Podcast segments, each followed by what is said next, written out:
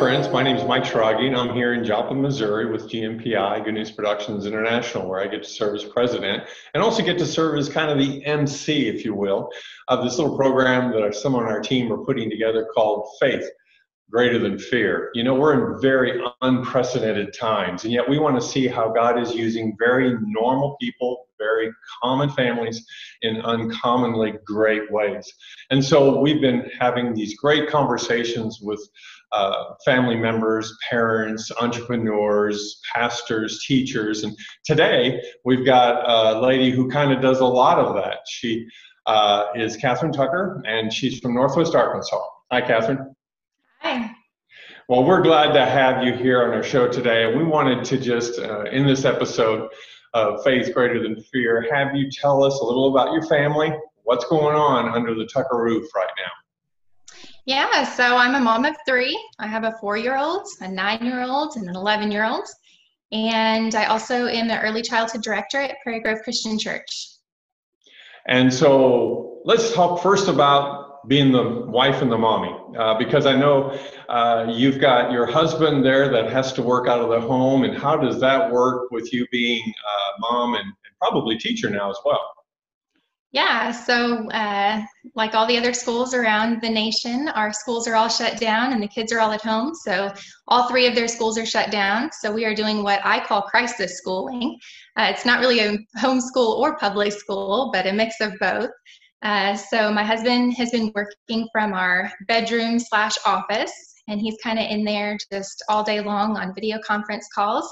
And then me and the kids have kind of taken over the kitchen as far as homeschool goes and doing third grade, fifth grade, and pre kindergarten classes. So we wow. had so, to go through a. So you probably have hit quite a quite a rhythm, quite a schedule. Tell us your schedule a little bit, if you don't mind. Not getting super personal, but just how you manage the the day as it looks like, because they could kind of be on top of one another.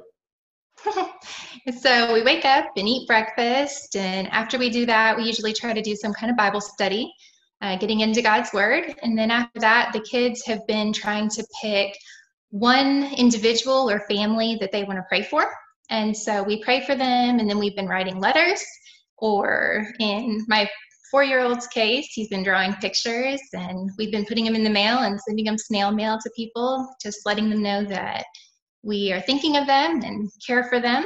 And then from there, we start school and we all jump on and do school in the morning. Occasionally, I have to step into the other room and do a Zoom staff meeting on my own through my work, and then step back into helping them with school and usually end about lunchtime. And at that point, we have tried to really pick one thing each day that we can kind of have as our highlight, so to speak. And so we try to do things like an outside picnic in our backyard, uh, flying kites, going fishing, hiking, uh, just fun things that we can look forward to throughout the day so that even though we're social distancing, uh, we can still be creating some fun, fun family memories. And you know the the whole term social distancing is really kind of a misnomer, isn't it? I mean, we're we're human beings. We we want to socialize. We want to be with people. And so, like you said, you're doing this kind of closed thing under the Tucker roof with the the uh, immediate family, but then getting out and enjoying nature. You're still socializing, still as a as a little unit, but really enjoying God's creation, enjoying one another, getting some outside air, and getting just uh, some reflective time as well. So I like that. And I like the fact that you talked about how you started your day. Um, that's awesome, you know, grounded on rhythm, grounded on God's word, and then getting into the actual academics on the kids' side of things. And then also reaching out. I had one of our uh, uh, interviewees the other day, President Matt Proctor was talking about how he says that, you know, we need to uh, exercise our heart. And one of those ways is, like you said, writing letters, sending an email, a text, or something that your heart reaches out to somebody else's heart. Talking about now what you do heart to heart with the kiddos and everything, let's shift a little bit and tell me how the Catherine as part and of the staff the Prairie Grove Christian Church. How is that working out when you got to step in the other room and do Zoom calls and manage? Tell me, tell us what what you do uh, at the church and how you're doing that online now. in your pivot? Yeah, so my role has changed a lot since we've had to do social distancing. I go into the church and do my lessons through video now for my preschoolers. And then we're using social media as our platform to connect with parents and preschoolers, posting the videos. And then also still using a lot of email and texting personally, the families in our ministry, and also the volunteers just to stay socially connected, even though there's social distance there. And still doing a lot with uh, staff meetings through uh, Zoom. Our staff has been trying to do a lot of video devotional for our congregation, obviously online church, like most of the churches now. Uh, we've done blood drives as a church to try to help the community and reach out and different things like that. So my job's definitely changed a lot, but there's still a lot you can do to reach out to the community.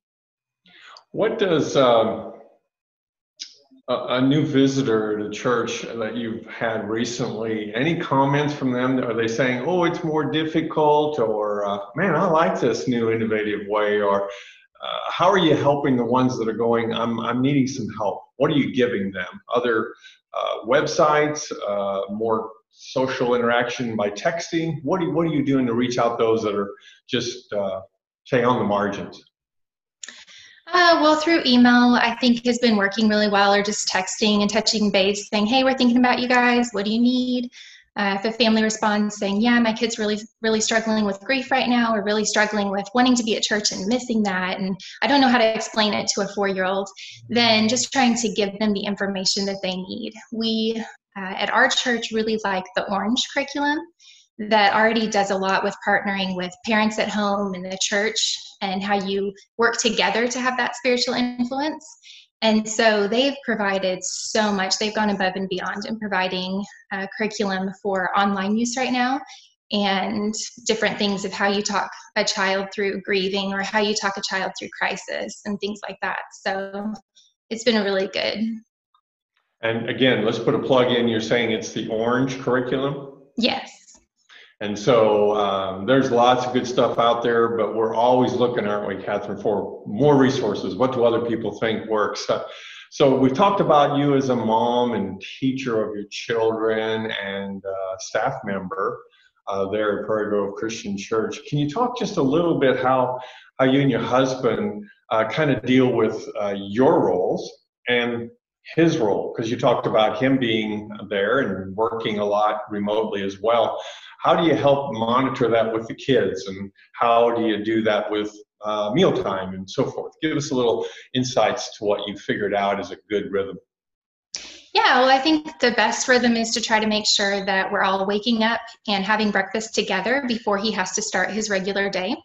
And then from there, touching base with him and saying, hey, when are your conference calls? What time's a good time for lunch so you can join us? And so him saying, hey, my lunch today is from 12 to 1. So we kind of work our, our school around that and stop when we know he can have lunch with us. And we all stop as a family and eat lunch together. And then again, for dinner, we wait to find out when his last meeting of the day is so that he can then join us for dinner as well. And we still try to stick with the same thing that we've always done at dinner time is talking about everybody goes around and shares their highs and their lows for the day and the funny thing is, most of the time, the kids now, they say, oh, the whole day was a high. It was all good, which is kind of fun to hear. Well, on the kids, great on the rhythm with, with dad and, uh, hubby there in that regard. With the kids, what would you say are some of the new discoveries uh, since every day is a good and is a high? What would you say are those high marks with, with the kids now that they're in this season of learning under mom and dad's tutelage, so to speak? What do they note as the high? I think mostly just that um, that they've just enjoyed playing outside together, jumping on the trampoline, going on family walks. Uh, we've been doing a lot of family game time. And so they really look forward to playing Uno or Skip-Bo or things like that. So I think it's just the they enjoy the the time that we're having together as a family so much more than when we weren't social distancing and you're dividing and conquering to basketball practice and to glee club practice and all your extracurricular activities. But now those are gone and it's just our family and they've really been enjoying that. You know, you, you allude to how life was. Uh, you know, I saw a bumper sticker once that said uh, on the mom's car, it said, if I'm a stay at home mom, why am I always in this vehicle? And uh, our schedules normally are with young parents like yourself, with children that are active in all kinds of programs. There's a lot of go, go, go, and that has really changed for a season. And so, in our closing moments here, Catherine, what would you say are some lessons that if you're talking to a mom, talking to a wife, uh, uh, talking to someone who's got some children that she's having to teach right now, what are some insights you could say, hey, these are some things uh, my husband and I are learning, my kids and I are learning that I just want to share with you guys as I kind of finish up this episode of uh, Faith Greater Than Fear. What would you tell them? Well, I think we've learned a lot. I think the biggest thing is when you're a parent, you know that you've got a lot of little ones looking to you to see how you're going to react in a hard situation. And so, me and Mike have just held on to the verse from John 16 33, where it talks about you will have trouble in this world, but take heart because Jesus has overcome the world.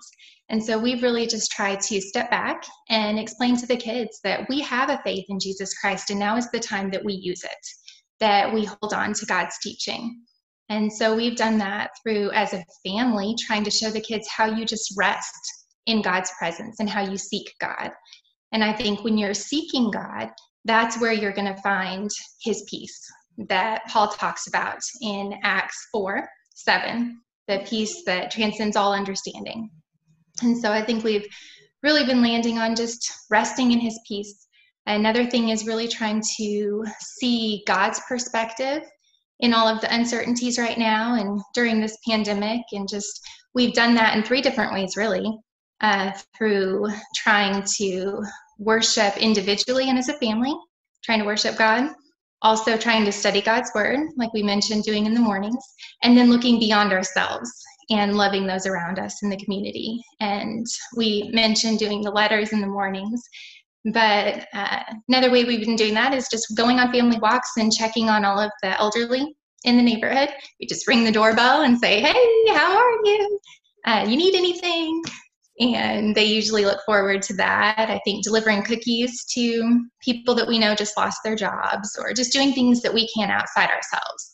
And I think we as a family have just been overwhelmed by the fact that we have found such contentment and such gratitude in doing those things. And I think when you're looking in God's word and you're studying and holding on to his promises, knowing that God created you, that God loves you, he's with you, he's for you, when you're holding on to those promises, no matter what circumstances you go in, you still have the joy of Jesus Christ. And we've shared with our kids that even in Acts 16, you know, Paul went through a really hard time, and him and Silas have just been arrested and thrown into jail, and they have no idea what's coming next.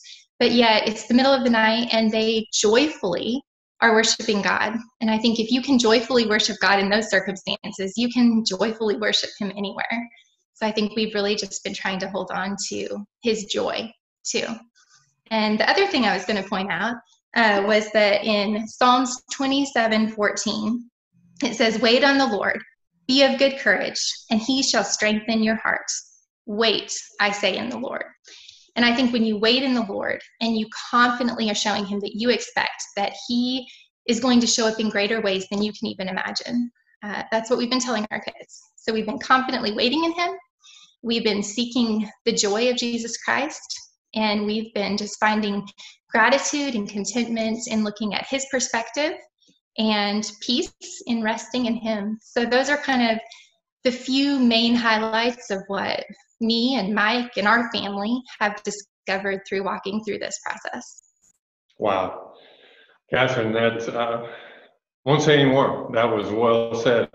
And uh, I hope you caught it, friends, uh, from Catherine Tucker. And I want to tell you at one point, you know, she talked about the fact that one of the little exercises they do is write notes. Well, I can attest to you that they do write notes because just yesterday I received some notes from her kids because they happen to be my grandchildren, and Catherine is my daughter. So, for those of you who heard some fabulous words from a fabulous daughter and wife and mother and staff member and follower of Jesus Christ. Catherine Tucker, we really appreciate you just taking time out of your very busy day. That's very full. Uh, to share with us some truths and some insights that I really know the rest of our audience is going to going to uh, to glean from and cherish. so I want to tell you, uh, audience, that uh, you can always listen to Catherine and to others as well by jumping on our website or in social media. And again, the webisodes are just called simply uh, Faith Greater Than Fear. And if you like them, tell others about them and share them and so forth. So from us in Joplin to Northwest Arkansas, Catherine Tucker, thank you so much. Yeah, I'm glad I got to come and talk. Thank you. And have a great day, all of you who've listened. Bye bye.